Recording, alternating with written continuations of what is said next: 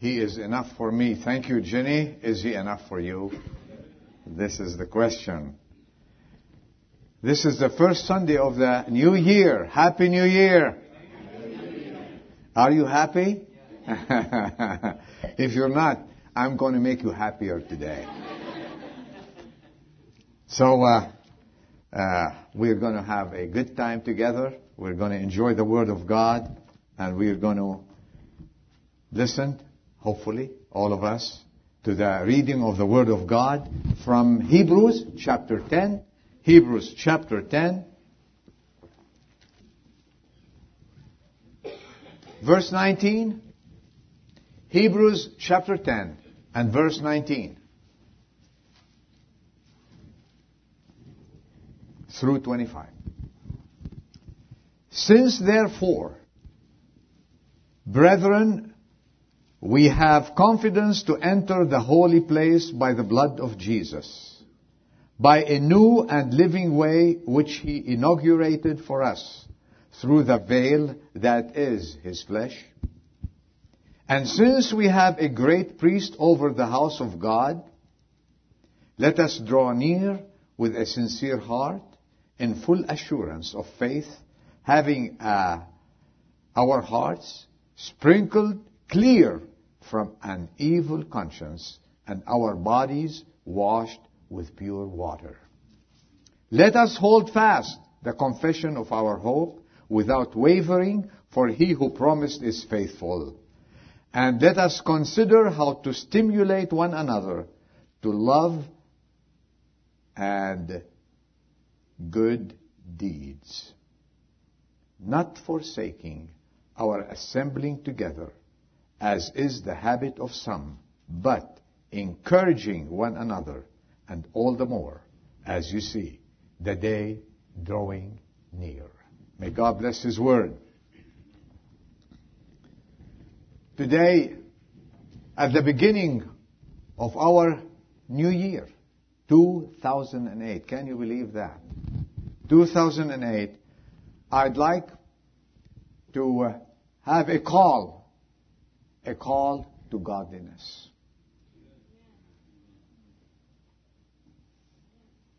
We're not making any resolutions. Let's forget about those. We are trying to live a better life this coming year. A call to godliness. The Lord returned to heaven over 2,000 years ago and took his place as our advocate at the right hand of glory. And he is there to undertake and to intercede for us. And as he's been carrying it since ever since he went to glory. He offers full and complete service as he officiates for us, needy saints. Needy saints. He, his cross, his cross work, what he's done, is never to be repeated. As he settled the sin questions once and for all and sat down at the right hand of glory. And he took the judgment at that cross for us. Now, do we realize what he did for us? Do you realize? He said, this is what I've done for you. In Hebrews chapter 12, chapter 10 and verse 12, earlier, he says, He, having offered one sacrifice for sins for all time, what happened? Sat down at the right hand of God. And He entitled us to our priestly house to enter with boldness into the Holy of Holies. The priest of old, before he came, could not do that. The priest had to offer first sacrifices for his sins. But now Jesus Christ offers sacrifice for our sin, so we can approach him anytime. There is no time where he says, I'm sleeping, don't disturb me. Nor I'm on vacation, I'm not around here. Every time, any time, during day or night, he is available for us to take charge of our business. This is what he's done for us. And the question for the believers, are you taking advantage of this? Are you? We should. We must. And since He did all this for us, how should we react? How should we function? How should we live? And as we are at the threshold of a new year, let's make a resolution. No, the world makes resolutions. Because resolutions, as they say, are made to be broken. Someone said, I read that and I laughed. My only New Year's resolution is to make no New Year's resolutions. But as for us, as we approach this year, we say, Lord, help us to be obedient servants. How can we sustain a consistent and committed Christian attitude for 365 days? The only way to know is to look at what His Word tells us.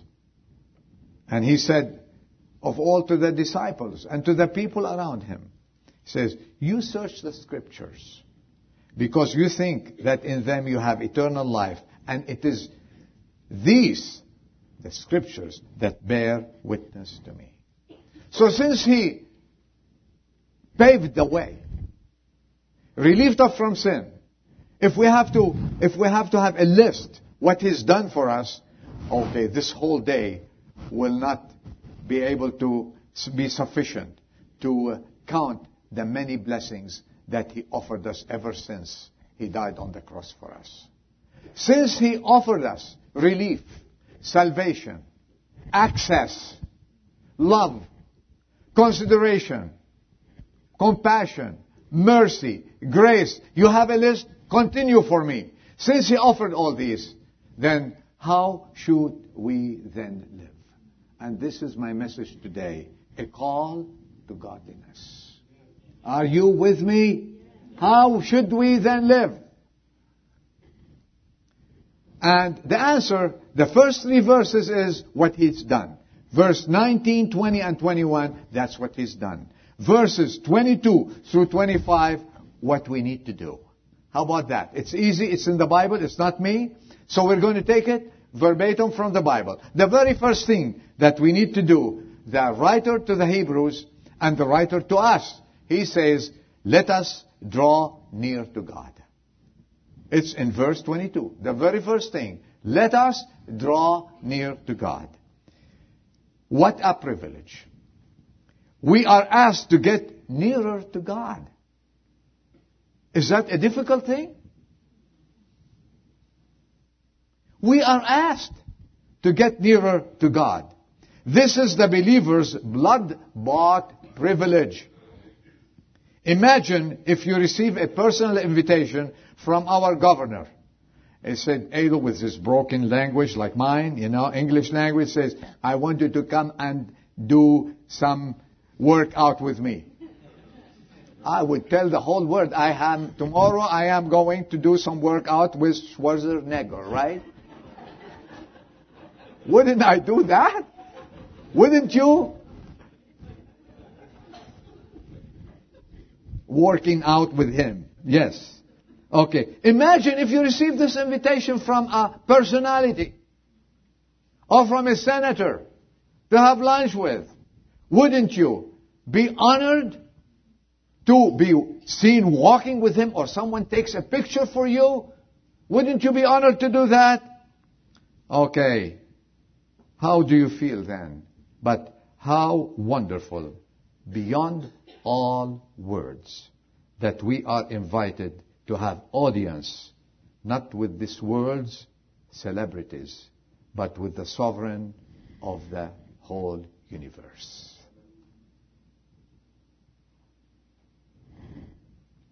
Would we be, would you be as proud? We should be honored. we should be humbled to be asked, let us draw near to God.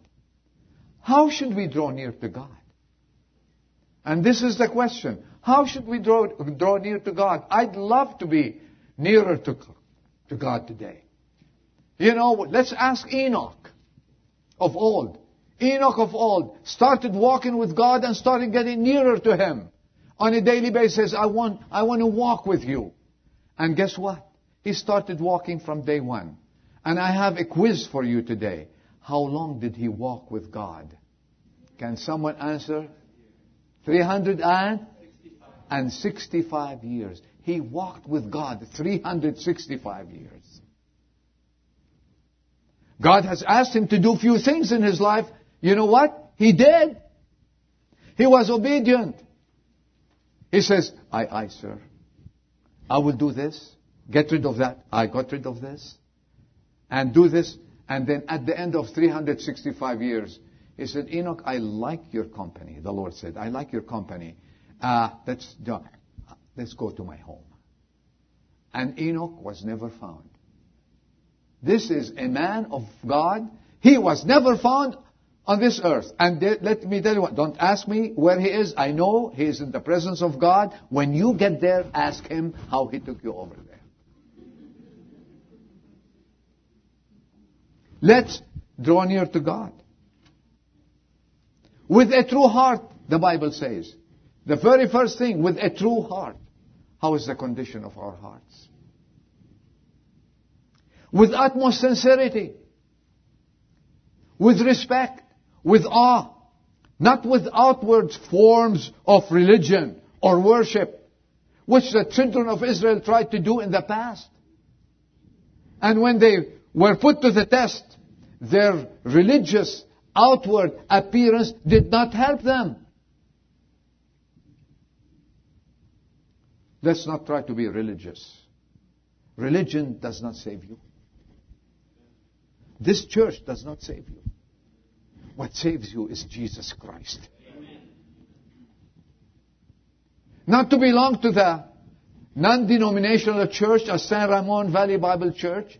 You can be a member and you cannot be a member of the family of God unless you enter through his blood shed on the cross of Calvary.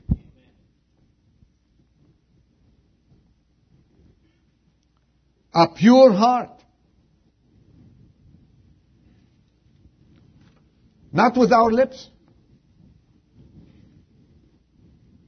You go to many churches and you see many people singing hymns and praising God and with their lips, but when they're called to dedicate their lives to Jesus Christ, you'll, you'll see many fall away and say, well, this is, this is too hard to follow. Enoch, was it too hard for you to walk with Christ? 365 days? It was never hard.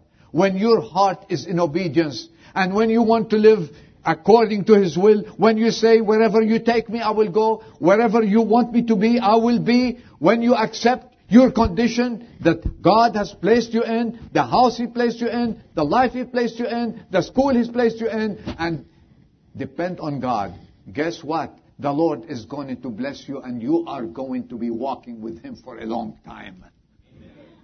It's not going to be a short journey. And what a beautiful life to walk with God as long as He wants, not as long as I want.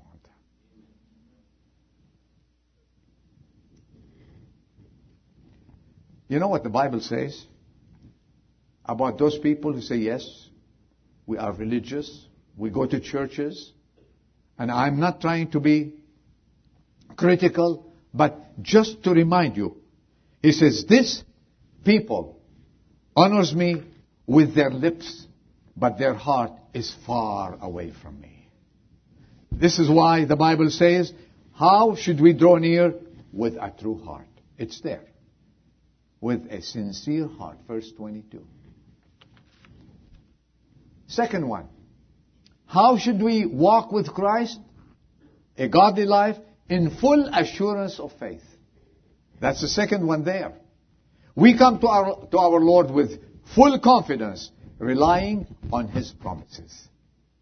Knowing that we have a God who hears and answers our prayers. We are assured of having full acceptance to His presence as His children. And whatever we ask from Him, He will do it for us. That is, if we are walking closely with Him. The third thing He says, with clear conscience. I want to dwell a little bit on that, with a clear conscience. A clear conscience can only be achieved through the new birth. Let me repeat that. A clear conscience can only be achieved through being born again. You cannot have a clear conscience unless you're born again. Am I clear on that? Yes. In other words, when you or and me give our lives to Jesus Christ, this conscience is clear. Becomes clear. What used to bother us and keeps us awake all night, sometimes, you know, you remember those days? You remember those days you kept awake and turning in bed? What was it? Thoughts? This is the conscience bothering you. And this same conscience now that used to bother you, after Jesus comes in and resides in your heart and, and cleans your conscience, this becomes a source of joy and rest through the blood of Him who died on the cross for you. Amen.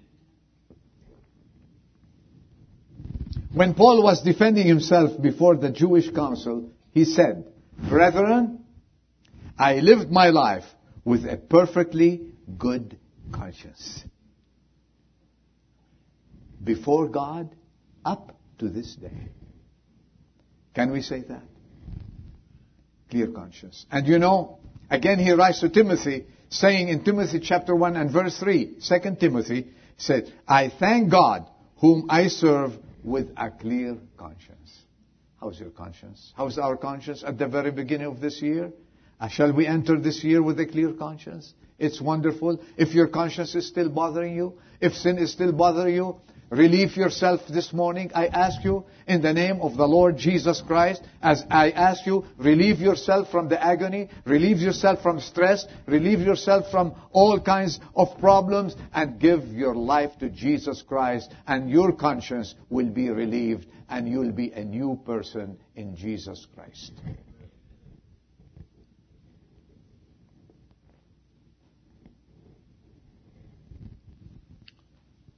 Francis Bevan once wrote about conscience. He says, Conscience now no more condemns us. For his own most precious blood, once for all, has washed and cleansed us. Cleansed us in the eyes of God. In the eyes of God, you become clean, a new person. You have no problem with your conscience. You don't have your conscience to prick you every now and then for a sin that is residing inside. When you hear about something and it hits you and it hits your heart and you start having flashes, hot flashes, not midlife hot flashes, flashes of sin there, you know, these are, when you start getting them, remember, this is the conscience that is alive and pricking you. And in order to get rid of all this, let the blood of Jesus Christ wash you again. Another exhortation we find in this chapter we read, let us hold fast the confession of our hope. Verse 23. Let us hold fast the confession of our hope.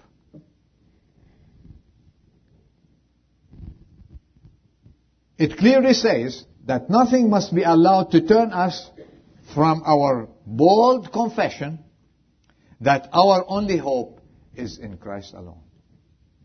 Period. You don't have, doesn't, you don't need to go to college for that. Those who were tempted in the Old Testament to give up the promised land, their only inheritance, for the memory of Egypt and according to them, the false security they thought they had, they ended up in the wilderness where? Dead. Right? But God is reminding us, and He reminded us this morning, that He who promised is faithful. Those who walk with me and walk close with me will enter the promised land. And guess what? They entered, didn't they? The new generation entered. But the old generation did not believe God and did not walk and went with their hearts back to Egypt. They perished in the wilderness. This is not us because we know better. We know better.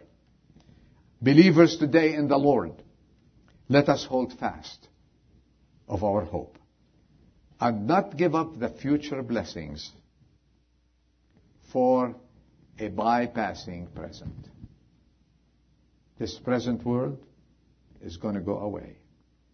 Soon and very soon, this scene will fade away. It is written in 1 John chapter 2 verse 17, and the world is passing away and also its lusts. But the one who does the will of God abides forever. Yes, soon. The future is yours. The future is ours. The past is under the blood. The present, we have to live for Him. And the future God promises ours. Why? Because sure, sure, as sure as you are looking at me and I looking at you, we are going to hear the trumpet sound. You know what? The older I grow, the more attached I get to Jesus Christ and His second coming. I don't want to go through the grave. I don't want to die. Who wants to die? If someone here says, hey, I want to die, man, let me tell you, you'll be the first one in history. we don't want to die. The Lord died for our sins. And He says, you take me as Savior, you're not going to die. But there's one reality that we have to look for. His second coming. We look forward. And I look forward soon and very soon. I will enter the promised land. I shall hear the trumpet. We shall all hear the trumpet sound. And I hope everyone who is here this morning, every person is washed by the blood of Jesus Christ. And we shall enter the promised land through rapture. And we shall be with the Lord forever and ever. Aren't you looking for this?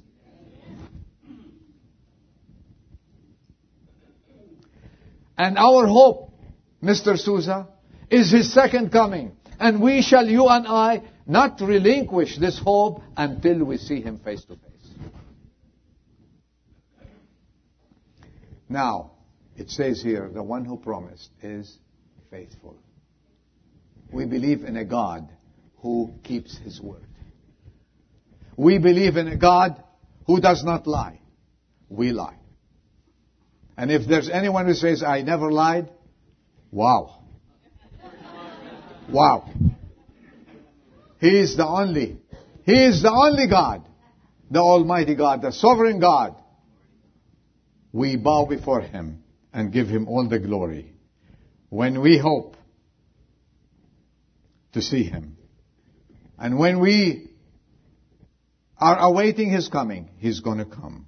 Someone said, when hope is alive, keep that hope alive. When hope is alive, the night is less dark. The solitude less deep.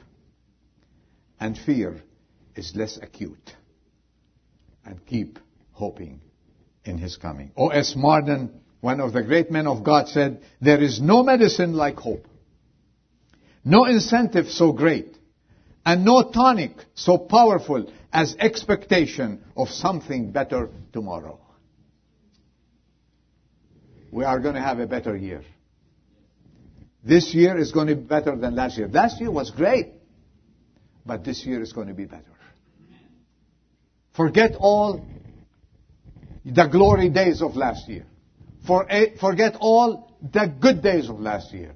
Forget all the bad days of last year. all your victories, all your defeats.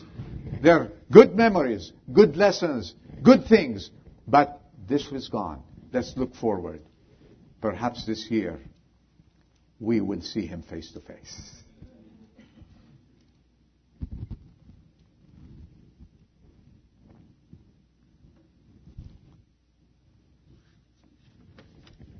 The last thing he tells us, the writer, verse 24.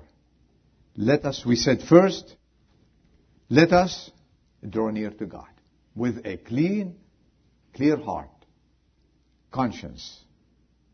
Second, let's hold fast to the hope that we have, His second coming. Thirdly, he said, let us consider how to, to stimulate one another to love and good deeds. Isn't that something? This church, I have heard many people when they visit for the first time, they tell me, you have love here. I said, thank God. Jesus loved us, and we try to reciprocate this love. That's all we can do. We're a bunch of sinners saved by grace. I am the first one if Paul said, I am the first one, the chief of sinners, where do we stand?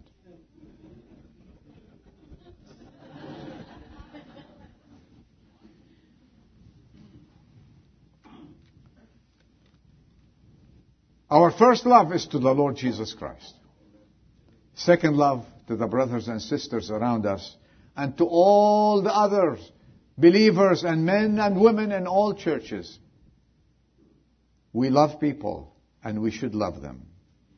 What the Holy Spirit is saying here that we should stimulate each other to love. We should stimulate. In other words, stir up to love. How do we stir them up? By loving ourselves. This is what God is ex- expecting from us. Oh, I can't stand her. Don't do that. Oh, he's a nuisance. Don't do that. He might be, but love him in Christ. We should show that love. It's difficult sometimes. Difficult. This love, because its root is in the cross. You know why? When you look at the cross, yeah. When you look at the cross, who God showed his love there on the cross of Calvary. The root of our love should be there when you look at the cross. You know how much He loved us, that to die for us. And that is what ex- expected from you and me. What, how much should we love? How much should I love? As long as He's tolerable. I can stand Dean to a certain degree. but when he starts his tantrum, I, I hate him. This is not acceptable by God. Should not be acceptable. We should love at all times. He loved his enemies while on the cross. He said, what did he say? Forgive them, Father. They don't know. He created an excuse even for them. They don't know what they're doing. They don't know what they're doing. That's what we should live.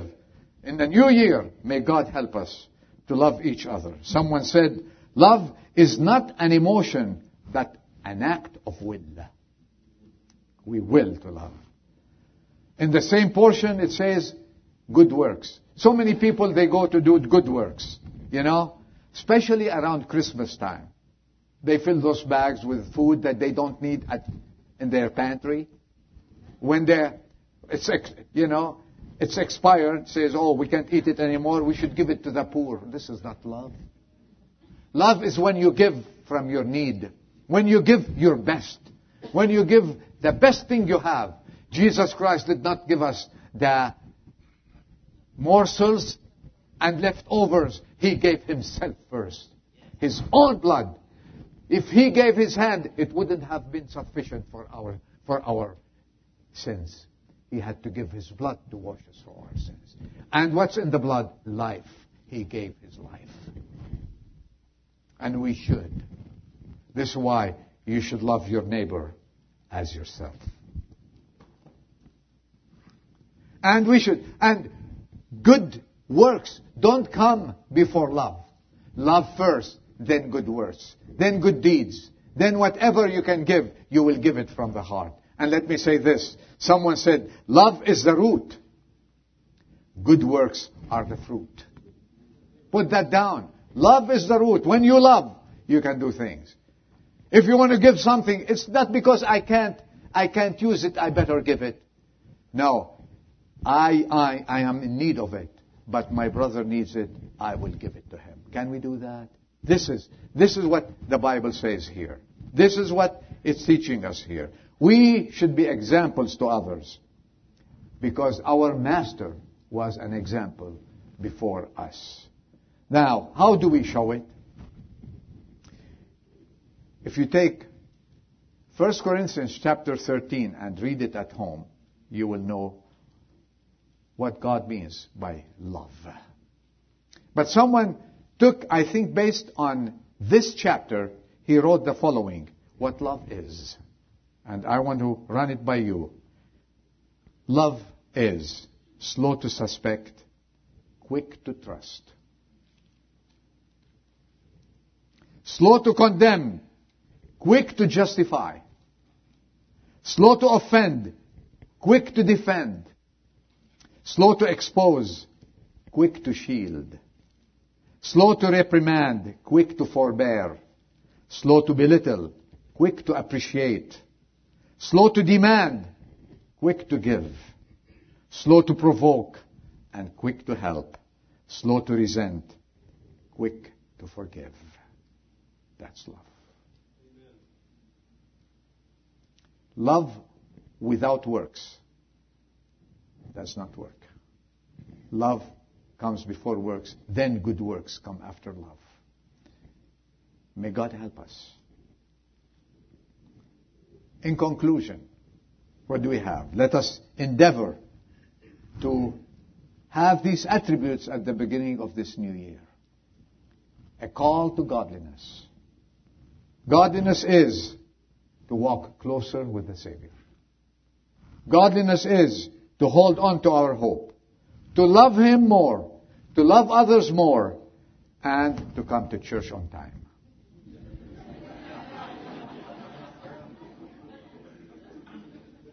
You like that? You know, there's a verse I didn't talk about because of time, but I read it.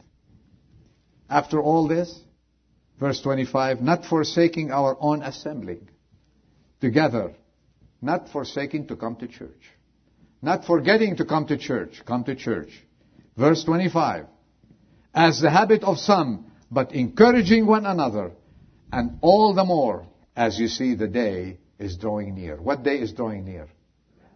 The day of His coming. Let us do that, and let us be a church, and let us honor God this year by being people who obey Him and be a godly people as these verses tell us. When you go home, read them again, applying to yourself. You'll have a good new year, a good new year. And I wish you all a happy new year. God bless you. Let's bow our heads for prayers. Father, thank you for being with us from year to year.